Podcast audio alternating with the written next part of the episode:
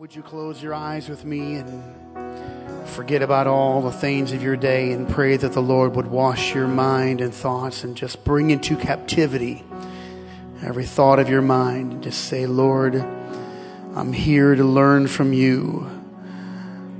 Lord, I'm here to grasp your word. Help me to put aside the cares of my day, the things that conflict my life, Lord. Just keep your eyes closed and just out of your mouth, just tell him, I love you, I worship you. Captivate my spirit, Lord. Impart into me, Lord, your truth, eternal truth. Speaks to the part of me that will never die. Yes, Lord. Amen, Lord. We thank you, Jesus. We thank you, Jesus.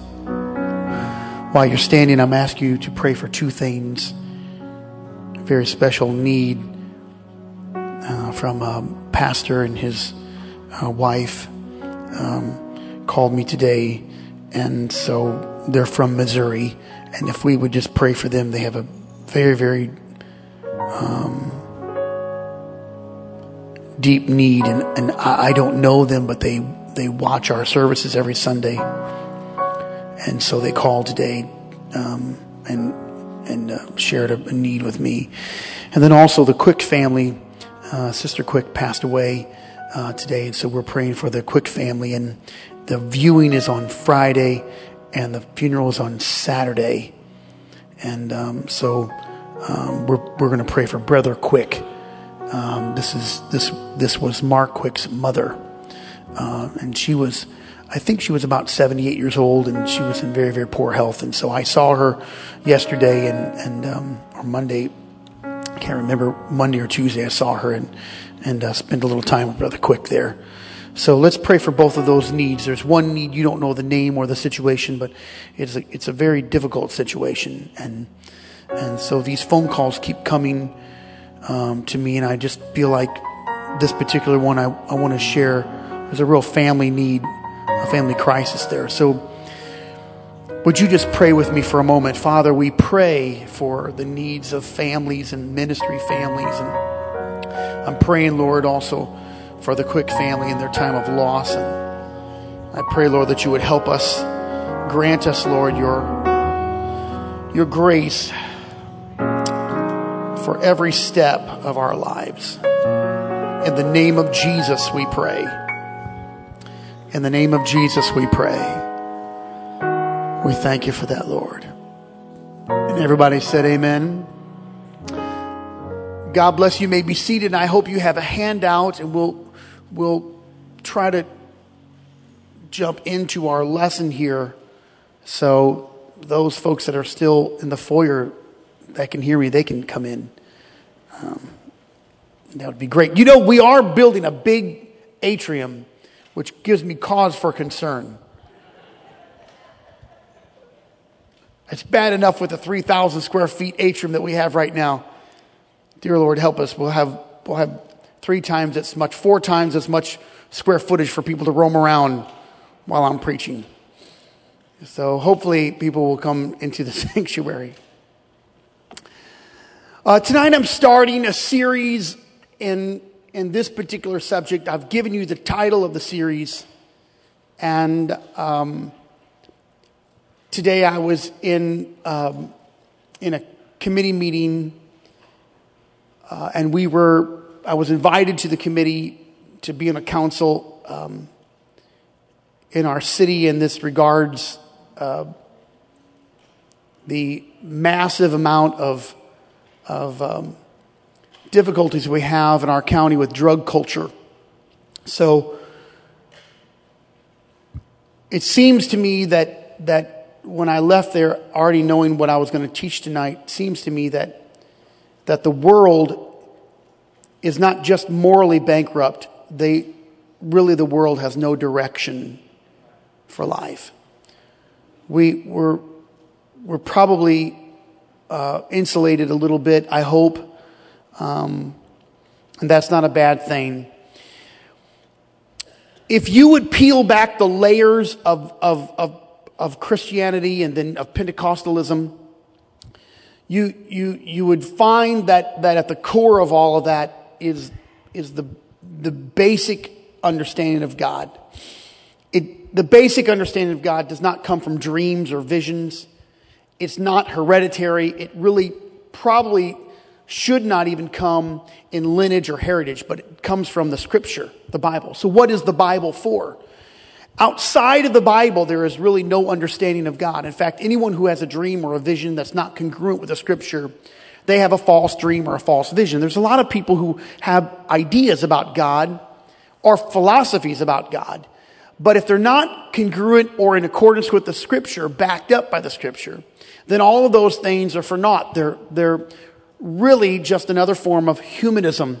And of course, that culminates now into control. I always love to find the root. If you can find the root, you can find the person, right? So if you find the motive, you found the man. And uh, your roots can, they really declare who you are. Um, I, I might dye my hair blonde. Probably won't, but if I did, the roots will start, will, eventually they're going to come back gray. I did see a lady with, with uh, purple and fuchsia hair, which was very interesting. And I wondered what that would look like on me. And my kids have an app on the phone where they can manipulate, you know, whatever they want. You know, you can really, you can Photoshop your age away. If you go to the root, you find everything. You find the motive, you find the individual, you find the core. So let's go to the root. And here in this root, we have to investigate the scripture itself. What is the scripture? What is it for? Well, we don't have to come up with our own definition. Paul already told Timothy what the scripture is for. All scripture is given by inspiration of God. It is profitable. Everyone say profitable. It's profitable for doctrine, reproof, correction, instruction, and righteousness that the man or individual, the person of God, may be perfect, thoroughly furnished unto all good works. Don't bypass that because that is, that is the instruction to Timothy and to every subsequent believer that would live after Timothy. It is the description or the reason for the Bible, the scripture. All of it is profitable. All of it is profitable. That means from the Old Testament to the book of Revelation, it's all profitable. Then Paul said to Timothy, I charge thee therefore before God and Lord Jesus Christ, who shall judge the quick and the dead at his appearing and his kingdom? He said, I'm charging you to do a few things. Preach the word, be instant in season, out of season. Who, who feels like a lot of times you're out of season? I didn't know this, but uh, I, I found out after I was married that, that you're not supposed to wear white shoes if you're a lady after um, Labor Day. I don't know. I just felt like maybe you should put them away now. Your white shoes, just. But if you wear them, you you can wear them, but you're just out of season. And there are some things that are out of season, but you still have to be profitable or persistent and be instant even when you're out of season. What does out of season means? What does it mean, rather? It means that you don't feel good, you don't feel spiritual, you don't feel powerful, you don't feel connected, you still have to be instant. Come on now, have you ever felt out of season? I'm not, I'm not connected right now, Pastor. I don't feel, you still have to be, you have to be instant. There is a moment we have to learn how to pray and get hold of God even when we don't feel the burden for it. That's right. And then he said, reprove, rebuke, exhort with all long suffering and doctrine. And this mirrors his earlier chapter uh, in chapter 3. I would submit a few things uh, according to the scripture as we talk about the why. I've given it to you in, in a small description so that you could maybe later on you can peruse through this. And the scene here is set. There is a lack of integrity in the king's life, the original king, Saul. Saul is waiting for seven days for Samuel to arrive, and Samuel is late. And Saul is anxious and he's tired of waiting. And so he takes these matters into his own hands. He puts on the ephod, he makes a sacrifice. And Samuel comes to see this, and of course, this is where we learn to obey is better than sacrifice, to hearken than the fat of rams. Everything that we would do in our Christian walk could constitute as a sacrifice. Some of those sacrifices are customs, they're traditions, and they're good. Jesus said that the Pharisees, however, had made the word of God of none effect, Mark chapter 7, verse 13, through your tradition. But the tradition held them, but it wasn't what they should worship. They failed to correct the inside man, so there were times that the Lord would address them he said that they had perfected the outward person, but they neglected the inward person. So I would say to you that obedience to God's word, this is not a denominational feature. There is no denomination according to obedience. Obedience is a biblical command. It's not subjugated or compartmentalized to age or demographic or understanding. You don't have to understand to be obedient. And it doesn't really matter what denomination you would belong to or attribute your faith to. Uh, obedience is primary. To be obedient to the scripture is required. And this, of course, is a command even now, Acts 17 30, the time to this ignorance God winked at, but now commandeth all men everywhere to repent. So we're going to put in play tonight some foundational thoughts, and I've already given you some of the clues as to the why of the Bible. It's profitable. The Bible is profitable. Now, there are many people who think things are profitable to them a vacation, vitamins, uh, an investment, maybe a book or an educational concept, but there is no uh, manuscript or maybe we could say avenue that is more profitable than the scripture. This is why we're, we're promoting the um, memorization, the M90 memorization. I don't know how many are starting on that, but our family has already started on the M90 every day. I'm submitting to you to get up and read one of those scriptures and memorize it because the word needs to be in your mind and in your heart. So here are Paul's definition of the reason for the scripture. It's for doctrine. Doctrine is the bones. Doctrine, it is the bones of your belief. It's the skeletal feature of the body. From the bones, the marrow of the bones comes blood. It is what holds you up. There, many years ago, I, I, used to listen to Carlton Pearson. He was a great singer, and I used to love Carlton Pearson until the day he did a live recording. And his live recording, he got up and said, as the recording started, let's just put aside all of our doctrinal differences and worship the Lord together. Well, that's very interesting to me. In fact, it turned me off immediately because you cannot ever put aside your doctrinal differences. Debone yourself and see what you look like. If you take out doctrine, you don't have anything to stand on. The doctrine of Jesus Christ. Even Paul would even say, I marvel, you Galatians, that you, how, how soon you are removed from him that called you into this gospel. And so the doctrine, the gospel, these things, um, they are the structure of the church. And in fact, what Jesus gave to his apostles became the apostolic doctrine. They did not speak of themselves. In fact, they even said to the Sanhedrin council, they said, we cannot but speak the things which we have seen and heard. Acts chapter 2 verse 42. They continued steadfastly in the apostles' doctrine, fellowship, breaking bread, and in prayers. This is the inception of the church. The church was birthed and born in Acts chapter 2 and and, and when it was through, what did they do? They continued in doctrine, the apostles' doctrine. The scripture is for the doctrine. Number two, it's reproof. Everyone say reproof. So there's a few definitions, but I'll give you two. To rebuke or to make proof.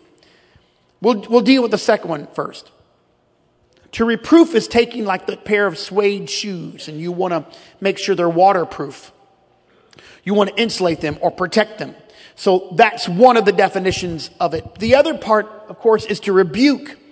And of course, that is a, that's a not so pleasant word in the church. We're going to get to that in a moment. Number three is correction, to straighten the error. So there are errors. The doctrine or the, I'm sorry, the Bible is profitable to straighten out our errors. Mm. Number four, it's instruction in righteousness.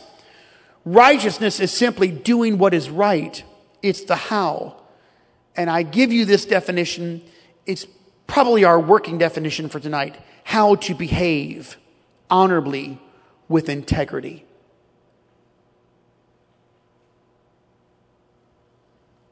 All right.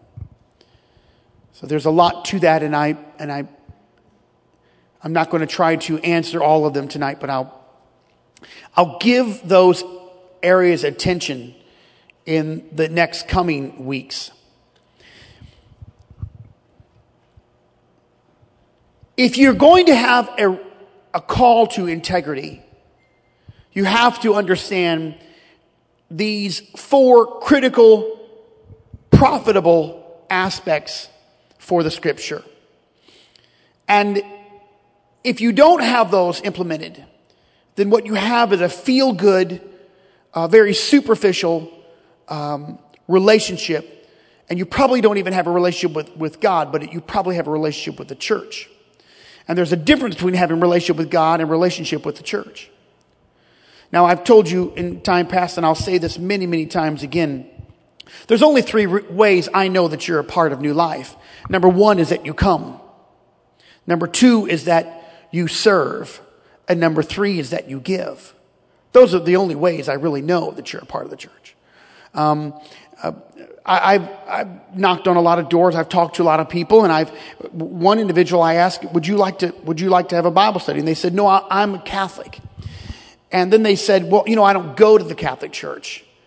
And I said, "Well, when was the last time?" Well, it's been over ten years. I said, "Well, do you do you read in the Catholic? No. Do do you serve? No. Do you give? No. But I'm a Catholic. Well, you're really not a Catholic." But we have a lot of Pentecostals that act the same way. You know, they're really not involved. They're affiliated, but they're not really, really engrossed. They're not involved. They're just, they're affiliated with it. So before I uh, denounce or talk about a Catholic, this is really not about the Catholics or any other religion, but it really is about where we are in our church. And the only real way we know that someone's here involved is, is that, um, is that they're faithful, they're here, and they, they serve and they give. So, if the scripture is removed from us and it becomes superficial, which it has in many ways, then of course we're going to see the end result of a life without doctrine, without reproof, without correction, without instruction and righteousness. So let's investigate a little bit. I've given you four paths to the uncorrected life. The first path, of course, is, is those people who are uninvolved. And we will relate this now. The easiest way to relate this is to parents to children or fathers and mothers to children. The reason why we relate that is because Paul would say of his followers that they were children, and God would lead us as his children. So here's four paths to the uncorrected life. The first path is for there to be uninvolvement or to be uninvolved. One of the things that David did wrong was that he did not involve himself in the affairs of his children's life.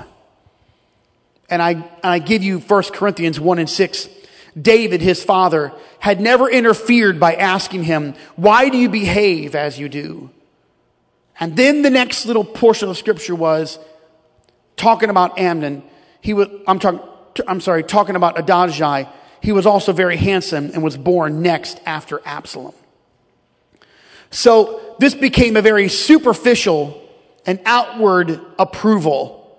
So as long as he looked good, there was no involvement in his behavior. Now this is not always welcomed by by a pastor or a teacher or a leader because really people don't want anyone to be involved in their lives. They would like to hide behind a keyboard and, and maybe some kind of social medium or even an outward appearance than for anyone to be involved in their life. But the path to the uncorrected life is to never allow anyone to be involved in your life. In our home, um, we don't have private spaces. Now, you might have that in your home, but all of the kids' bedrooms belong to us. They don't have any secret compartments. They don't have any secret friends. All of their drawers belong to us all of the cabinets in their, all of the closets when they put their phone down. They don't have a password that we cannot get into. And if Tammy and I want to, and from time to time we do, we just kind of scroll through all the text messages and emails. How about that for an invasion of privacy?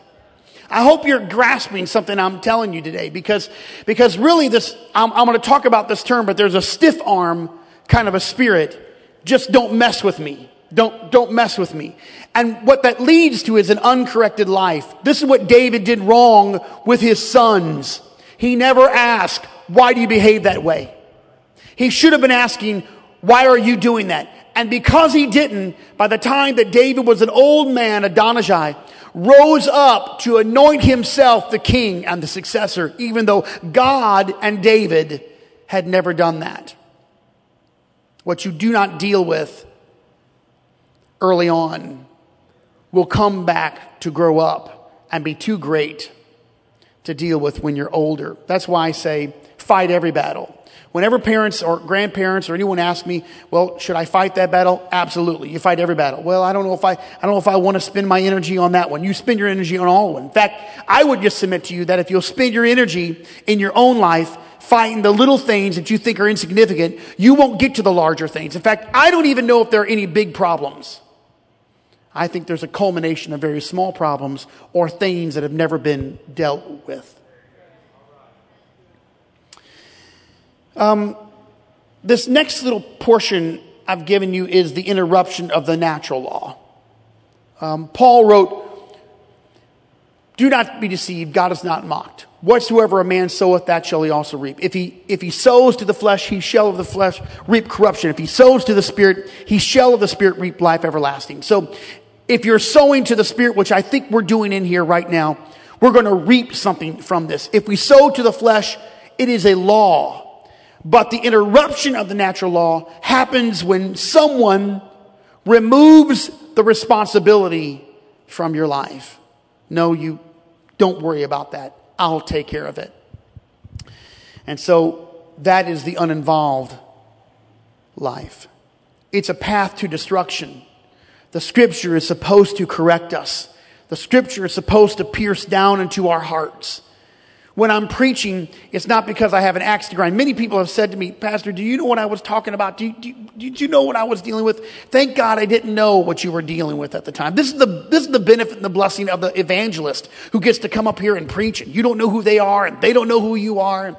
And nobody knows anybody. And they just preach the word and you say, oh, it was from God. But, but pastor stands up and says something along the same line and you think, well, he just knows what's going on. He must have read my Facebook post. I can guarantee you I did not.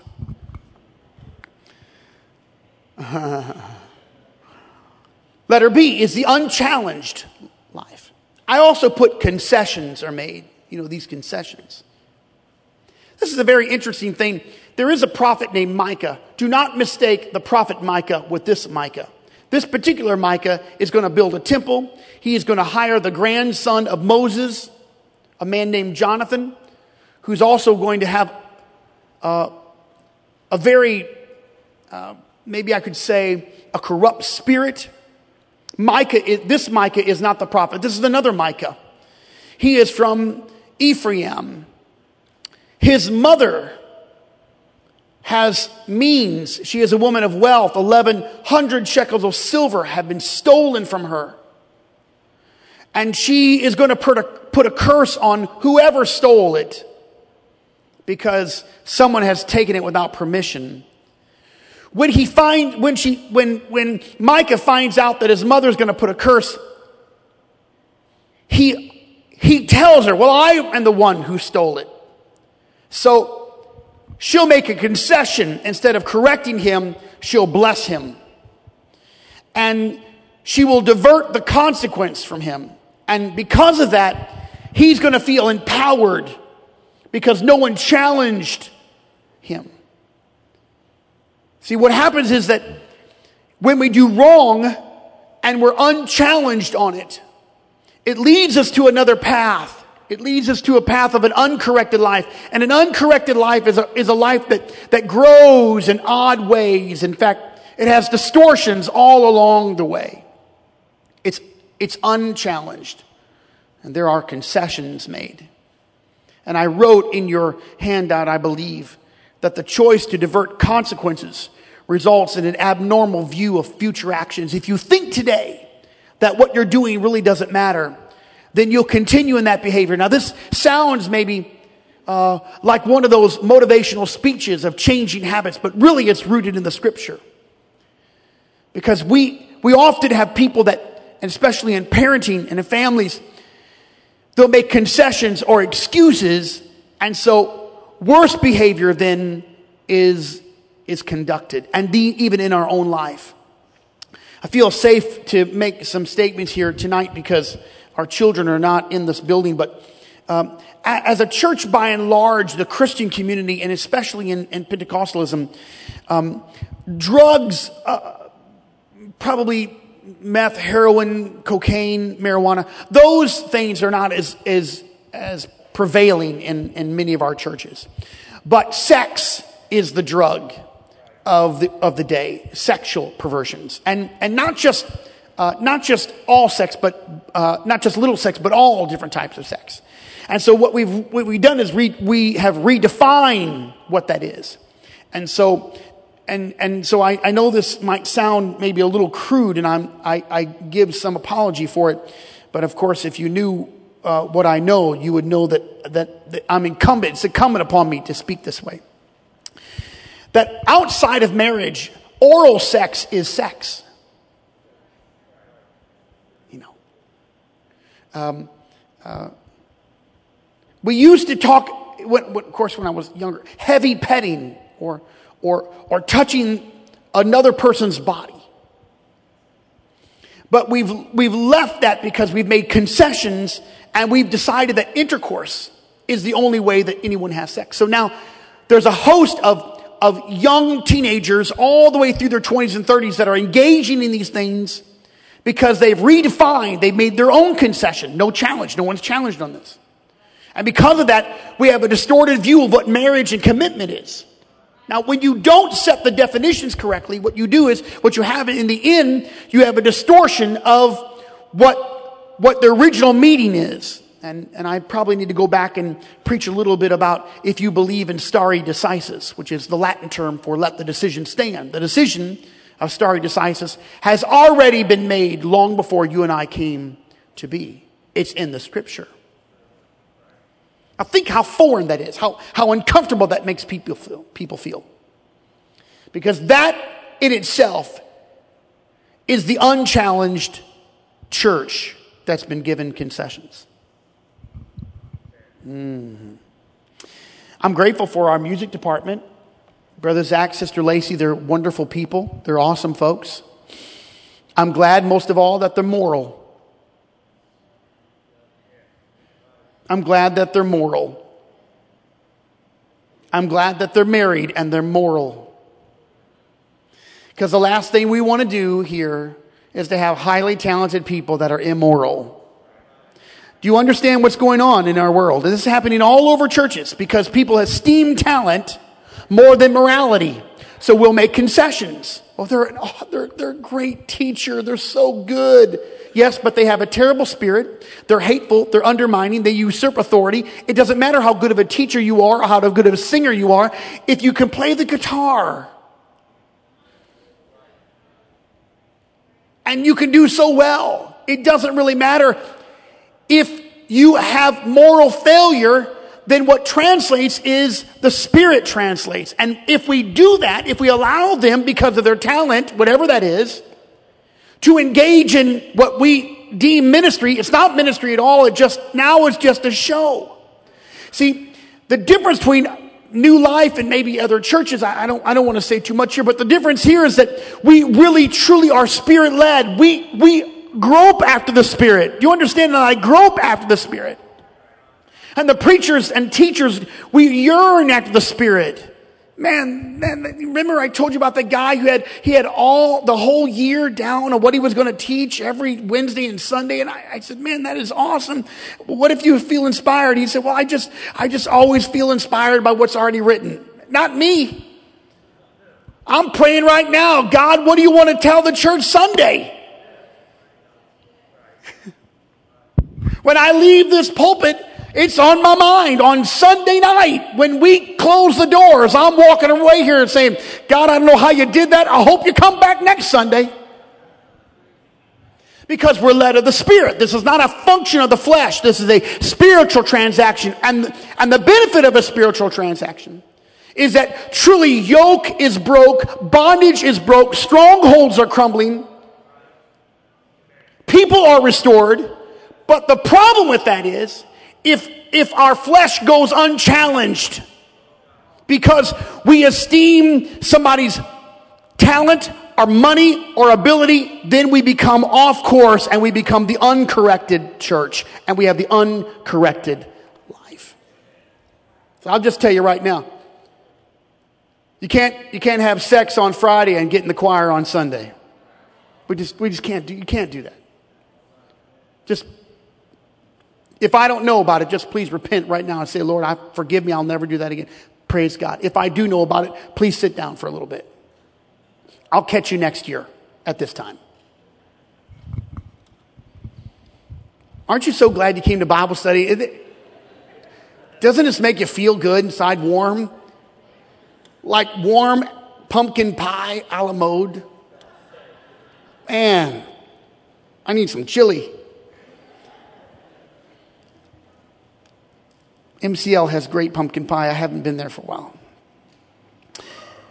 Uh, letter C. It's untaught.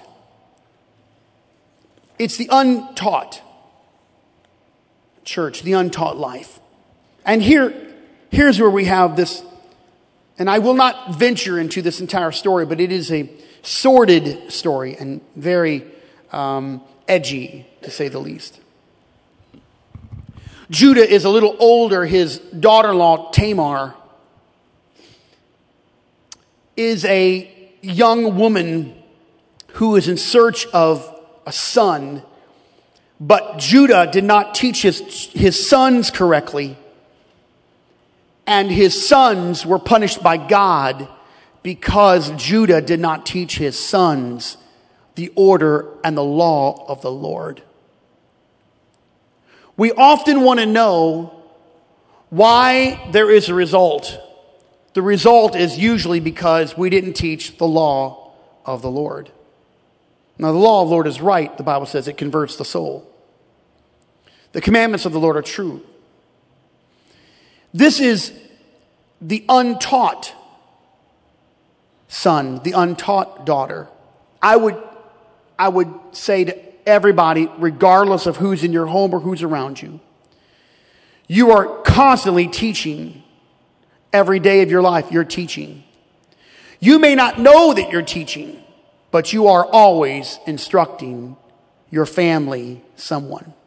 Even if you are not married, you're teaching, you're instructing someone by the way you live, by the way you appear, by your spirit, your attitude, your words. You're always teaching. That's right. You're always molding. You're always molding. And so I would just submit to you that, that there, there are a few things that you must learn when it comes to having the right life, and that entails teaching the word of the Lord. Now, I'm glad for math and sciences and chemistry, and surely we need to learn our states, our capitals, our presidents. We need to learn geography, but we need to learn the law of the Lord. What does the word of God say? Not what I think, but what does the word of the Lord say? The untaught is also growing abnormally. And finally, number, letter D rather, is the misled. The misled. Um, this happens quite often where the end seems to justify the means. I will tell you, it never justifies the means. The end never justifies the means. It is interesting to me that Jacob is called the supplanter. Jacob is called the deceiver. Jacob is called the one who needed to change his life. When in fact, Jacob learned everything that he knew about deception from his mother. He learned it from his mom.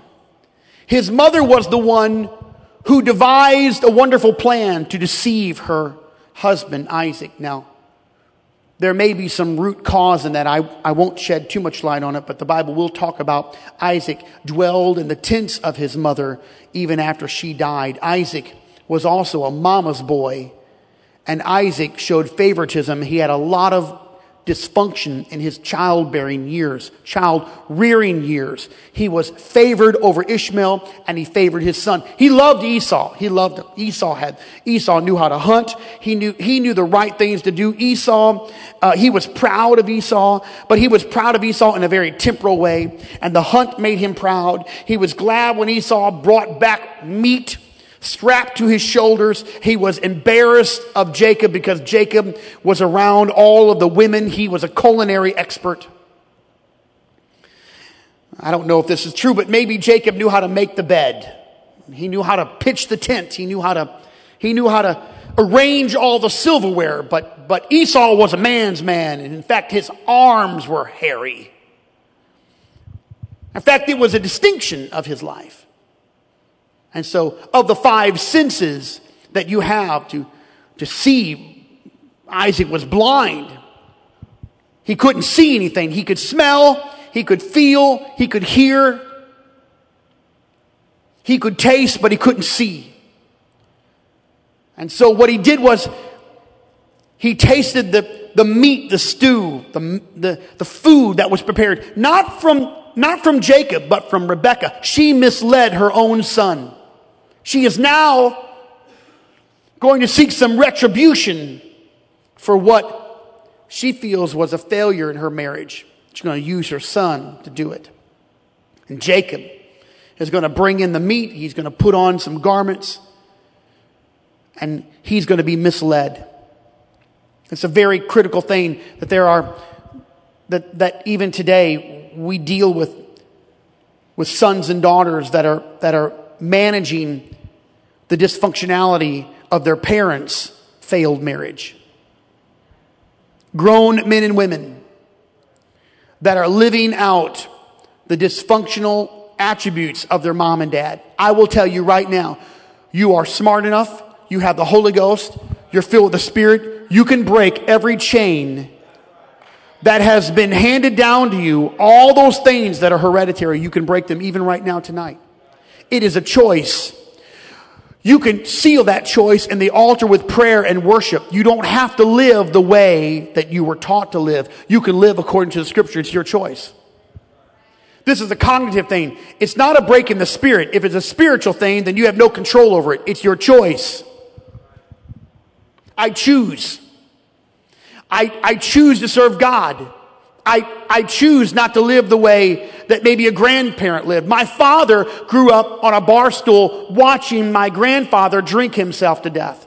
My father, his earliest memories was doing his homework while my grandfather was drinking in the bar. That's where my father, my father, my grandfather was an atheist. My grandmother might have had a little influence, but she left her church years before my father ever had a choice.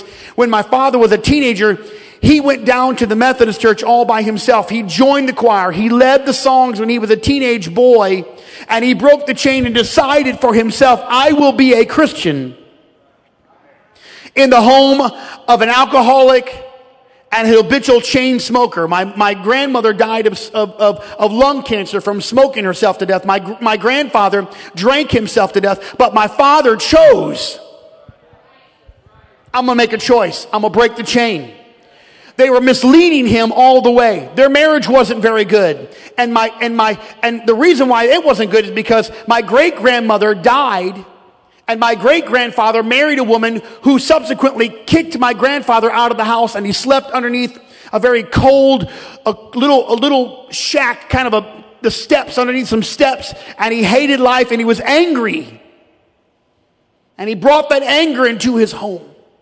And my father grew up with an anger problem that, that came from his dad. And then, but my father made his way to church and then finally found himself in a little Pentecostal church in Whitewood Tabernacle in St. Louis and sat in the back row with, with my mother, who was a Catholic girl, a little spoiled Catholic girl, who was the prom queen several years in a row. And she was the one doted over. And they both sat in the back row and watched all the holy rollers speak in tongues. And they said, we will, we will never be like that.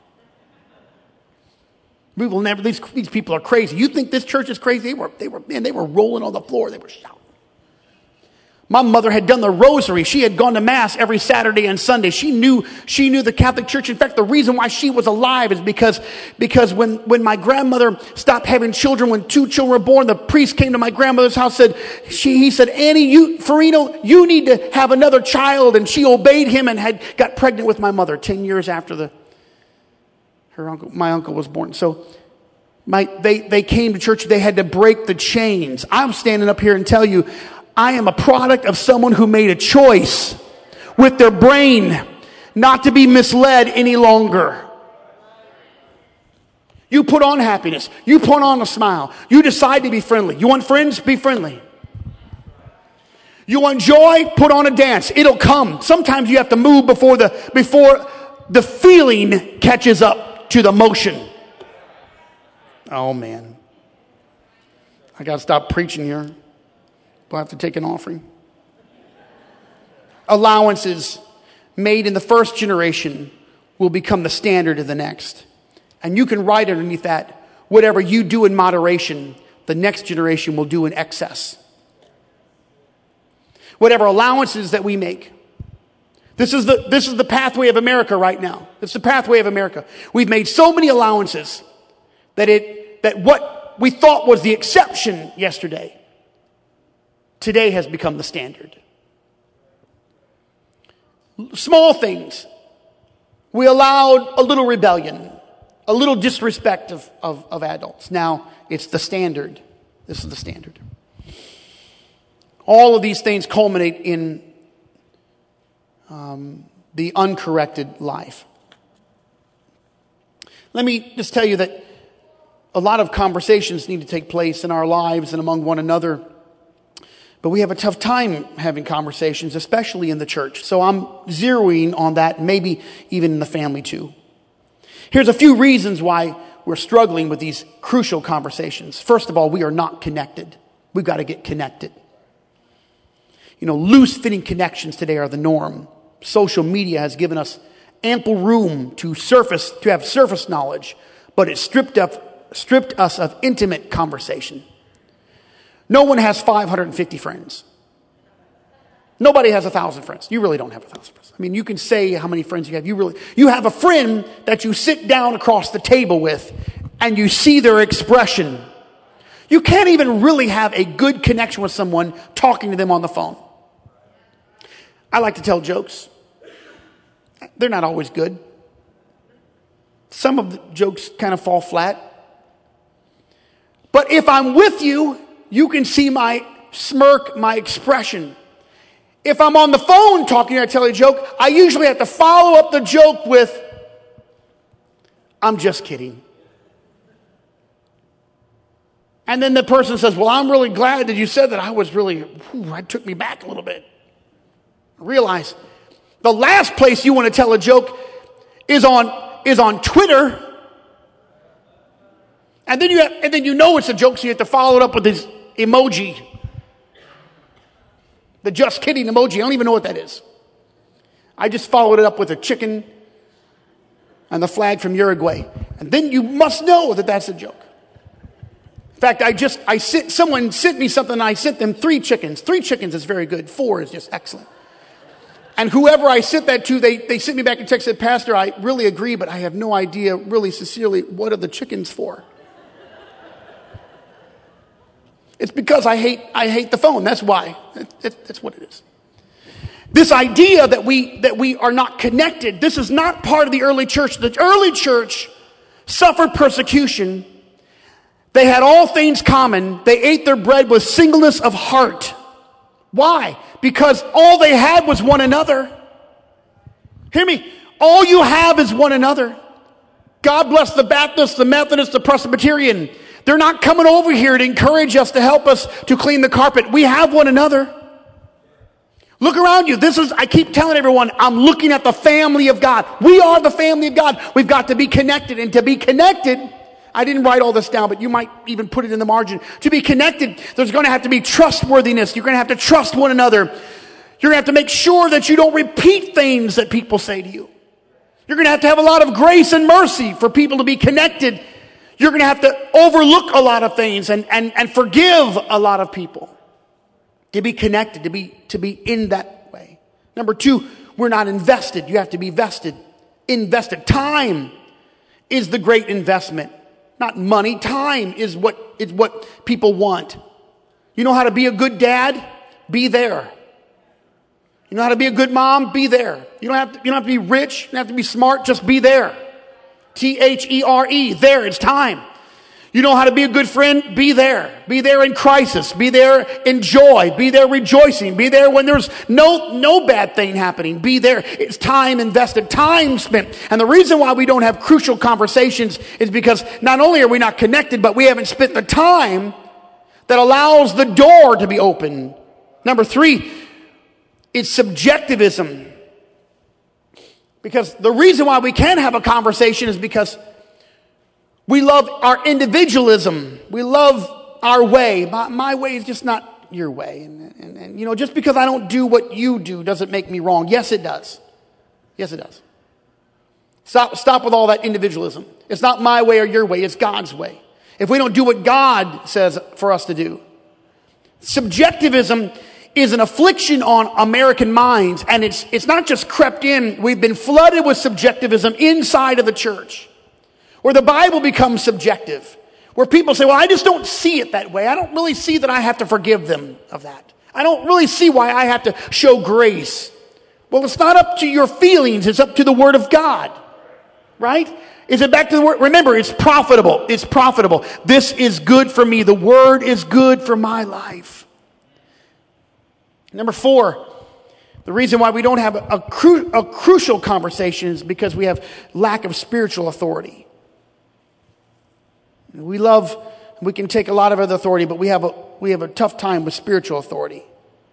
We love spiritual authority as long as we agree with spiritual authority. But we don't like spiritual authority the moment that there's a disagreement. And then we become Americans. You know, the Bible is not, it's, it's not American Bible. You know, the church is not a republic.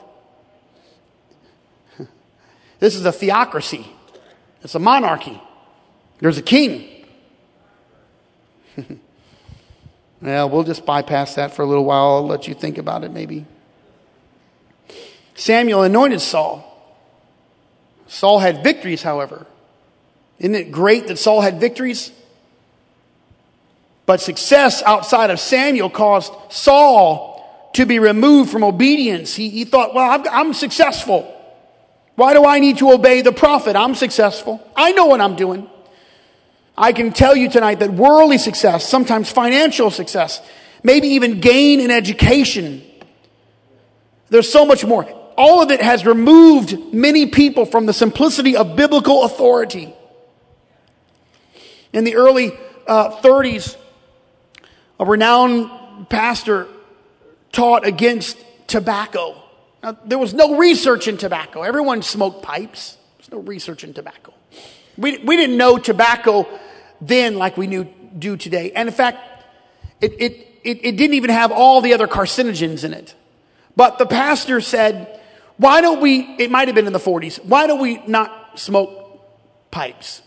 And all of the older mothers were upset because they were the ones who usually smoked the pipes. This is true. Go look it up in your history book. But through the years, because of his soundness and teaching that, it saved a lot of them and it, and it manifested itself in generational people who did not really get into tobacco products. But he didn't have proof of that. He didn't have scientific proof.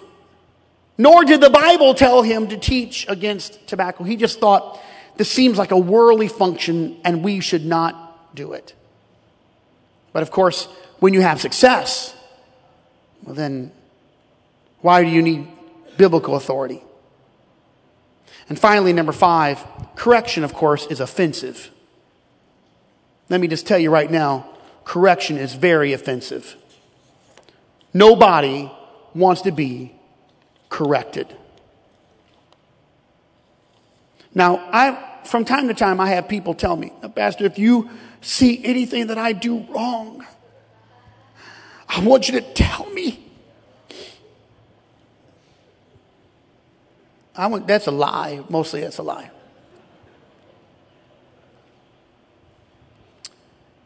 Because when we're doing good, we make bold statements.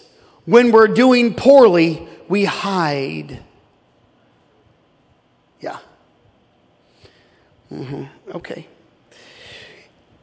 As long as no one touches the attitude or disposition of our lives, we're okay.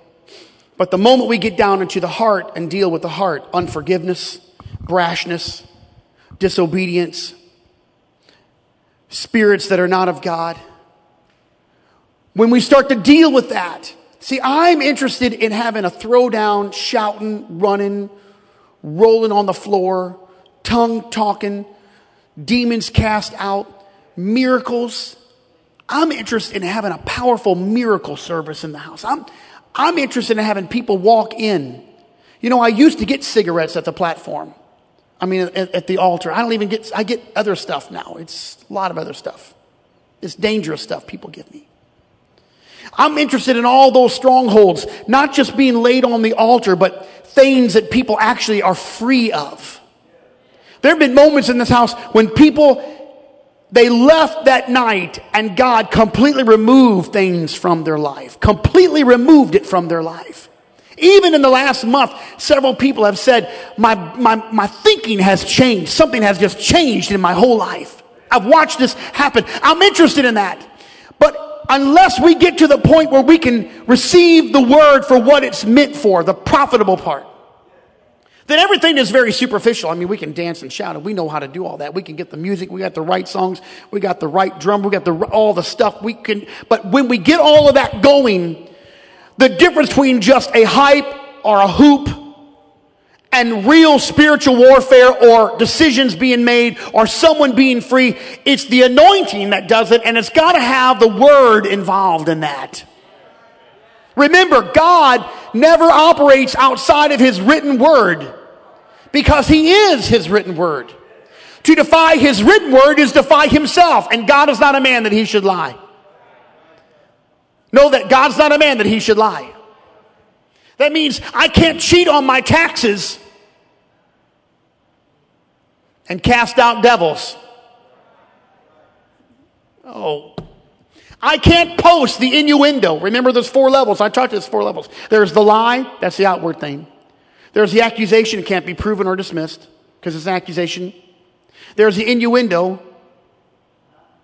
That's the subtle, that's what's left out, it's the innuendo. And finally, is truth without love. Those are the four things that'll damage everyone's life. Truth without love. Paul said, but speaking the truth in love. Why? Because the truth without love is a damaging thing to your life. Oh, yes, it is. You don't want everyone just to tell you the stark truth. You don't want the truth because it hurts you. You want truth and love. I don't want to give you examples because I don't want to get in trouble. But I've heard, I've heard people speak truth to someone, but they didn't do it in love. So watch what this happens now. Without the word, knowing the word, everything else becomes superficial. It becomes humanistic. You got to have the word. It's profitable for us. But to be corrected is offensive, and that's why people don't want to be corrected today. But the prophets corrected the people. It's the only way. Read the book of Jeremiah, the whole book of Jeremiah. Jeremiah is the weeping prophet. He prays so much that we, that we know that his knees were like camel's knees. He is prophesying. He's trying to correct the people. They, they will not succumb to the correction. And there's judgment at the end of it. I, if I don't correct my children, they become spoiled. Now, people think that that's a fun word, spoiled. Spoiled, it looks cute when they're nine, when they're seven, and we say, oh, they're just so spoiled. They're just so spoiled. I have a wonderful example of spoiling. Take meat out of the refrigerator, a fish, thaw it out, and leave it on your counter for two weeks. Go on vacation and leave the meat out. And whatever you come up with, maggots and worms and the house all smells. We didn't do this incidentally. But I have done it before. I have done it before where I left some, oh man. I remember I was single and I left some meat out and I went on, I was on a trip and I went, I was preaching and then I went to do some concerts and I was singing. I came back and that one hamburger patty had turned into something. It was a horrible thing. It was a Stephen King figure that was growing off the counter and, and things were festering and growing out of that one hammer. That's spoiled. That's spoiled. And a spoiled church is the uncorrected church. It's the uncorrected life. What if I always rebuff the preacher who, who preached the word to me because I didn't like how it felt? No, I'm trying to raise up a church that we would be people that would receive the word and say, Lord, check my heart. I want to be pure. Let me just cover a few things and I've got to hurry now. The attributes of, of the false rescue. This is the attributes of false rescue. It happens all the time. And in fact, the scripture gives great credence to it. Proverbs 19, 19. A man of great wrath shall suffer punishment. For if thou deliver him, yet thou must do it again. So Maybe I can just unpack that for you a little bit. If he loses his temper, there ought to be a consequence for it. But if you remove the consequence, he's just going to go right back to it again. Right? Oh, nope. Ask your grandchildren, your children. Oh, now listen, it's okay. I'm okay. When, when, a few years back now when Nico backed the van into the neighbor's house and caused $25,000 worth of damage. And it was uh, 15,000 to her house and 8,000 for the van. It folded the, it folded the hatch in itself and he got out of the car, the van, and Tammy hugged him. She was so glad he was okay, but he was pinching himself and saying, Tell me it's a dream. Tell me it's a dream. I said, Go to the corner right now. I was glad he was okay. He had to go to the corner. He's crying. And of course, he had saved up $243 from two Christmases, birthdays, all the stuff. He had done some work for couple of his aunts. He'd gotten some money. He had $243. The deductible was 500 That was wiped out. That was just wiped out. You're not going to get anything. You probably won't even go with us to Disney. You're just going to stay home all by yourself now. No, I didn't say that. You're going to get a spanking and you're going to have a punishment. Or I could have been like this man who delivered him. Oh, don't worry about it now. It's okay. You disobeyed mom, but it's all right. It's her fault. Because she didn't get out to stop you in time. Uh-huh.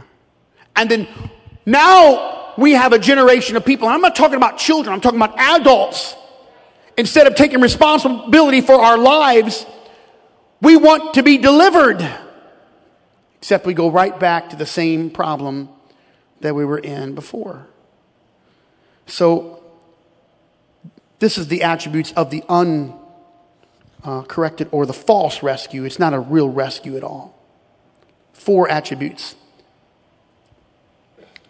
It's born out of a distorted definition of love. Love, ladies and gentlemen, is not something that attains to an agreeable position. Love is often a correcting voice.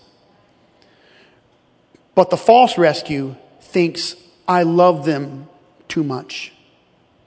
I will tell you, you can love them right into a world of mess. Hear me, fathers. Dads, come to church. Put away the video games in your home. Come to church because it's not all about you. The moment you had that baby in your home, grandfathers, the moment you had that child, it stopped being about you. Who knows this is true? Come on, dads. Who knows this is true? It's not about you. It's about those children. You come to church, whether you feel like it or not, whether you want to or not. You come to church. You're instant. Oh man. Okay. I think I'm just going to play this whole video on Sunday. And I'll just have a pointer. This is a good part. This is a good part. Letter B, fear failure. We don't want our kids, we don't want each other to fail. Even our neighbors, our friends, our, our brothers, our sisters, fear failure. Well, I just don't want them to fail. They're just not, that teacher is not very good. That instructor, it's that teacher's fault. Fear of failure. We have a fear, fear that other people will fail. Sometimes failure can be your best friend. There's a friend called failure. You can look it up in the archives. Letter C, short sightedness. You're thinking about the here and now. I'm not thinking about the here and now. I'm thinking about the future. If I was thinking about the here and now, we wouldn't be building these buildings and planning for the future. I'm probably building something and you're building something right now with our buildings that we really won't use. If God tarries, someone else will use it. We can't be short-sighted in our relationships. I'm not just reading the scripture just because I need to read that scripture again. I'm reading because there's a future situation that I'm going to deal with. I can't tell you how many times I've gone back to the words that I just read that in the scripture. Number, our letter D, self preservation, you see. This is the personal pride of mismanagement. I'm wondering sometimes if some of our church services just need to fall flat. I don't want to rescue them. I've had to, I've had had to ask God to forgive me years ago, we were in the North Campus and, and, uh, and service was going very poorly.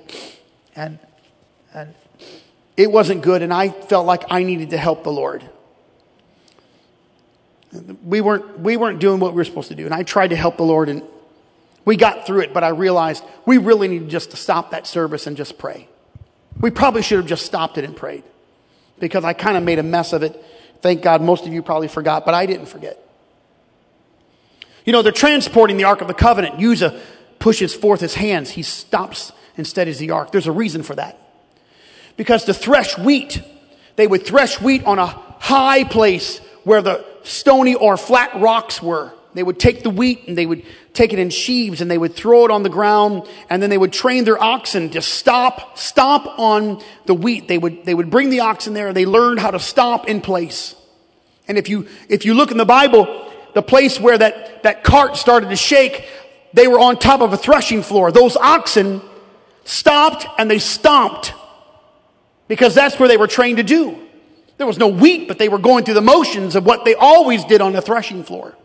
And when they did that, that cart shook and the ark was about to come off the cart. But you see, Adonijah had not trained his sons. He had not corrected them. And so they'd always been accustomed to the Ark of the Covenant. For 20 years, the Ark was at Adonijah's house. And so Uzzah, the son, he just, he just stuck his hand up there and said, I'll just take care of this thing. He should have let it fall. But he thought, I can intervene on God's behalf. Have you ever tried to help God? I'm going to tell you right now, he don't need your help. I've told this story many times, but I was in Wisconsin at Brother Hook's church, and there was a whole row of new converts, and this guy in the second row had an oxygen mask and a big tank. And I was closing the service, and he started coughing. I went down and I put my hand on him, and I stood there and prayed for him. And then he stopped coughing. Everyone started. I, I closed the service out. This row of new converts started to come down, and I don't know how long I'd been there praying for that guy with the oxygen tank. And he he didn't cough the whole time I stood there. And I looked down and I realized I was standing on top of his oxygen tube. I think he was alive when he left. I'm not sure. They did wheel him out. I'm praying that maybe he would rise from the dead. I might have killed him. I'm not sure. But I want to tell you right now, God does not need your help. He doesn't need your help. He needs your obedience. It's okay if some things fall down and make the mistake. Hear me. If your children make a terrible mistake, don't try to cover it up.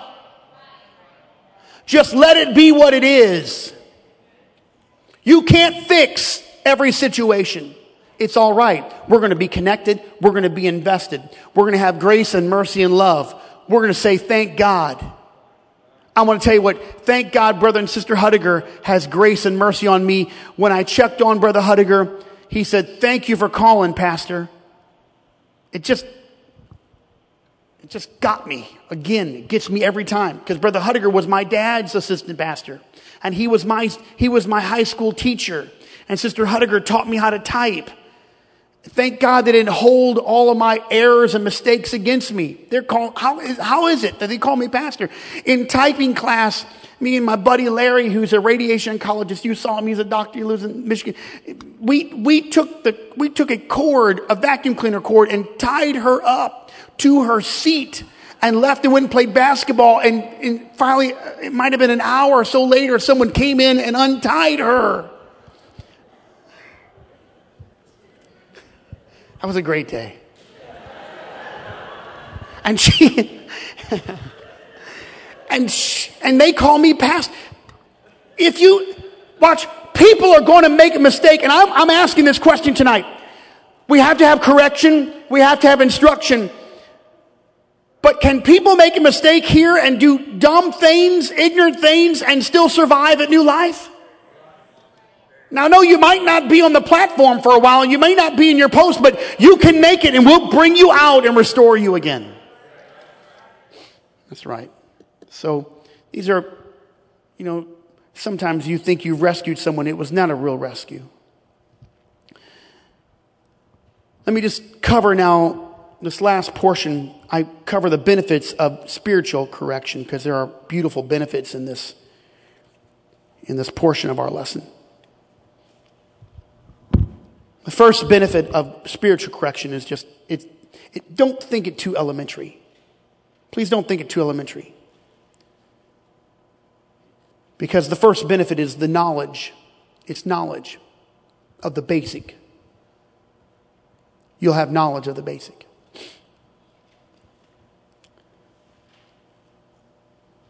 I don't think it, it's not, it's not news to anyone, but when you when you don't have knowledge of the basic, then you measure things incorrectly. A one foot ruler is not 11 inches, that's less than. Nor is it 13 inches, that's more than. The standard of the measurement has already been defined. Standard of the measurement has already been defined. Not to have knowledge of the basics sets everything off. You'll never learn trigonometry until you learn basic mathematics of addition and subtraction. In fact, everything from, from the inception of that foundation grows. Just the basic. And spiritual correction gives us the power, the understanding to, to grasp spiritual definitions, godly definitions, and even lifestyle This is the knowledge of the basic standard. Deuteronomy 12, 32, and, and Revelation says basically the same thing. See that you do all I command you. Do not add to it or take away from it. The book of Revelation gives actually a curse and a blessing if it's done. Number two, there's a future blessing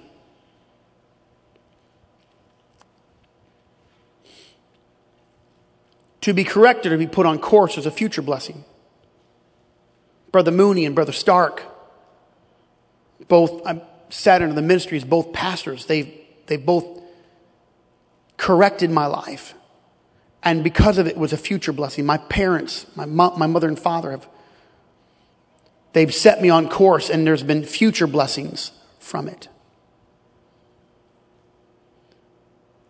I've had other spiritual people in my life or friendly, godly, wonderful men and women. And there's future blessings. One of the things that we're dealing with today is this need for instant gratification. And that's the reason why is because we are a hedonistic society. We want everything now. We are a paper cup throwaway, drive through. Right now, we need it right now. Um, I'm, I'm trying to live this out of my life and I'm trying to teach it to my own children and then to everyone that I come in contact with. If you are faithful for one year, if you're faithful for one year, if you never miss church except when you're sick and you're on vacation or you're working, If you're faithful and you find yourself in that same place and you praise God and you worship God, if you're faithful in your giving, your tithing, your faithfulness, your attendance, your serving, one year from now, you won't be the same person you are today. And two years from now, you won't recognize yourself. And 10 years from now, you'll have grown so much that you'll be able to face obstacles and situations, storms that would have crippled you today. I'm, I'm going for the long game, not the short game. That's why we talk about generational church. That's why Sunday I'm talking about raising up children. I'm talking about 500 children. I'm talking about raising up another generation of apostolic Pentecostals that love God, that know how to lay hands on people. I'm, the long game is much longer than I'm alive. The long game is because I'm planning on the Lord coming back today, but I'm I'm sorry, I'm living like the Lord's coming back today, but I'm planning, I'm preparing like He's coming back in a hundred years. So this idea that we want blessings now, they don't always come when you think they should come. And so when you're giving in your tithe and your offering, say, well, Lord, now you said, well, it might not make, it's, it's, it may not come to fruition all in one day. In fact, it might take a long time. Just listen to Pastor when I tell you this. If you'll invest your life in this house, in time, you'll reap bountiful blessings. And if you will accept correction in your life, there'll be bountiful blessings in the future. No discipline seems pleasant at the time, Hebrews says, but, but painful at the time. Right? It, it seems painful. Later, however, it produces a harvest of righteousness and peace for those who've been trained by it. Can you imagine the Bible speaks to it? And finally, the foundation of holiness. You see, the benefits of spiritual correction is that it establishes the foundation of holiness as obedient children, not fashioning yourselves according to the former lust in your ignorance, but as he which hath called you is holy, so be holy in all manner of conversation. And, and if you're writing in the margins, holiness or to be holy just simply means to be set apart. I'm set apart. Correction sets me apart. I'm not, now, now I've not been falsely rescued. I've, I've had to face my own life, my own spirit. And, and if I'm going to be holy, I've got to have someone to correct me, put me on the right path of correction. This last part I'm, I'm pulling from Proverbs chapter 9, and these four verses are critical for our understanding. I'm just going to go through them quickly. But there are two possibilities based upon the individual before I get to that, I just want to say to all of the pastor's kids that are here, if your father is or was a pastor, your father, your grandfather, there's uncles, we have a slew of people who have, who have family members that are pastors. You can be the greatest asset this church has ever known. Or you could be the worst liability that any church could ever face. Because I got a few folks here. I'll, I'll, I'll, point them out here just, just right now. Uh, Jack Eggers is here. Jack never really knew the Lord until he came to New Life. And then the Lord did something. I am his only pastor. He has nowhere else to go. I, I was in correction about 12 years ago with a pastor's child. Of course, it's a man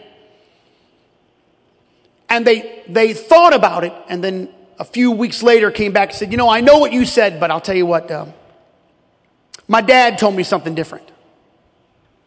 So it's the end round. I'm really not the last stop. So there's no spiritual correction here because there's another spiritual authority, you see. And so if they didn't like my advice, they go to another spiritual. This happened also, this happened many times. I mean, an uncle who is a pastor, you know, a grandfather, some cousin is a pastor, is a, is a minister. And so instead of having a final stop, but for Jack, he ain't got nobody in his family, it's just me. Here's the beautiful part. If I'm wrong and he obeys it, God blesses him and deals with me. Let's do that again. If I'm wrong and he obeys it, God blesses him, protects him, surrounds him, insulates him, and then God deals with me, and I don't want God to deal with me. He has, and I'm tired of that. How, how are we doing now with this? See, because I never know who you are until you respond. Now, I wish I could. Sometimes I've got the spirit of discernment. Sometimes. Sometimes I have it, but most of the time I don't. Most of the time I'm kind of gullible. I just, I, I've got this crazy notion. My mother told me everybody loves you. She said it. Every, Jeffrey, everybody loves you. I came to New Life 19 years ago and I thought everybody loves me. I was shocked. There was a few people I thought, what's wrong with those people?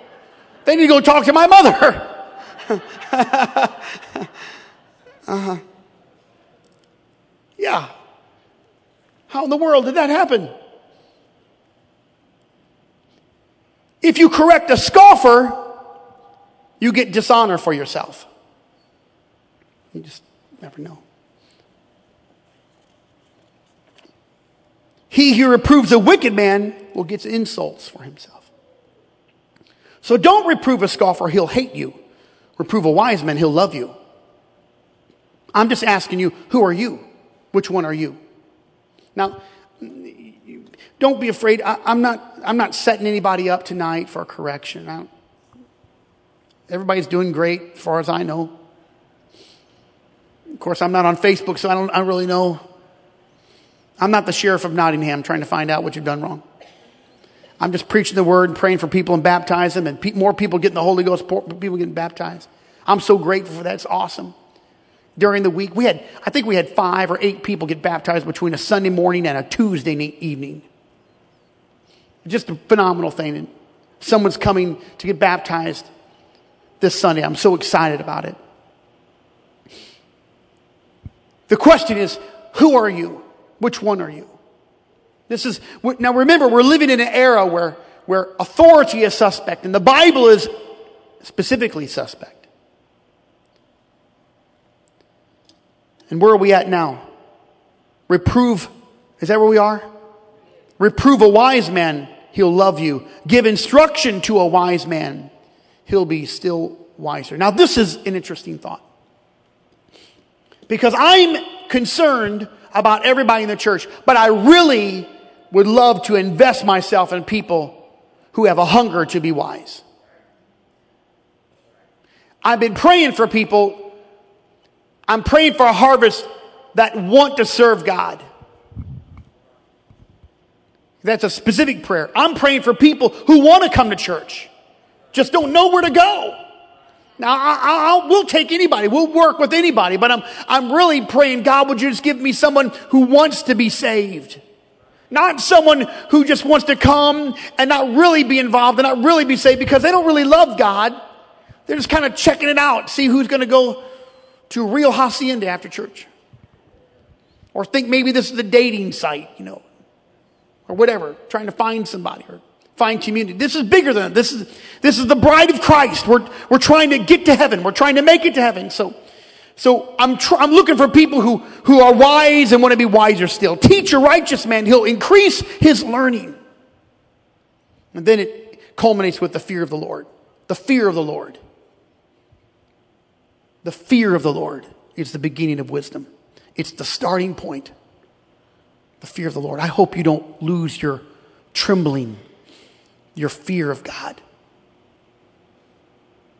Before I make a decision, I'm I'm praying, Lord, let it be the right decision. This is what's required of me to walk humbly. Read the scripture to walk humbly, love mercy before my God. It's required of me to be a good steward. It's required of me. This is the scripture. What's required of me? My, my requirements are between me and God. Even David said when he sinned, he didn't say, boy, I've sinned against my family and, and I've sinned against my wife. He said, I've sinned against thee and thee only have I sinned. And I often tell folks, we've got to put our relationship back with God. And if we can get that correct, then our relationship with one another will be correct.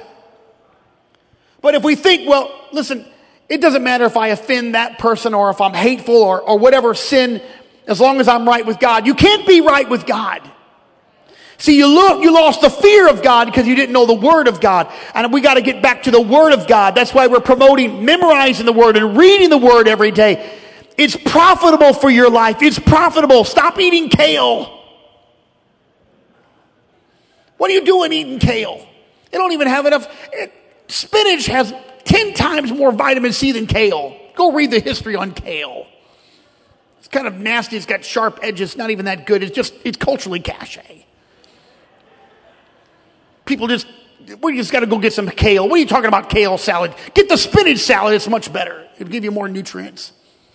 Kale costs you more and you get less for it. What's profitable? You're all trying to find what's profitable. This is going to make me feel good. You got the lotions, you got the kale, you got all the stuff people are buying. Dear Lord, I just saw another pink Cadillac driving down the road. Are they still selling that stuff? They must be. It's a brand new 2018 pink Cadillac. Because people think it's profitable.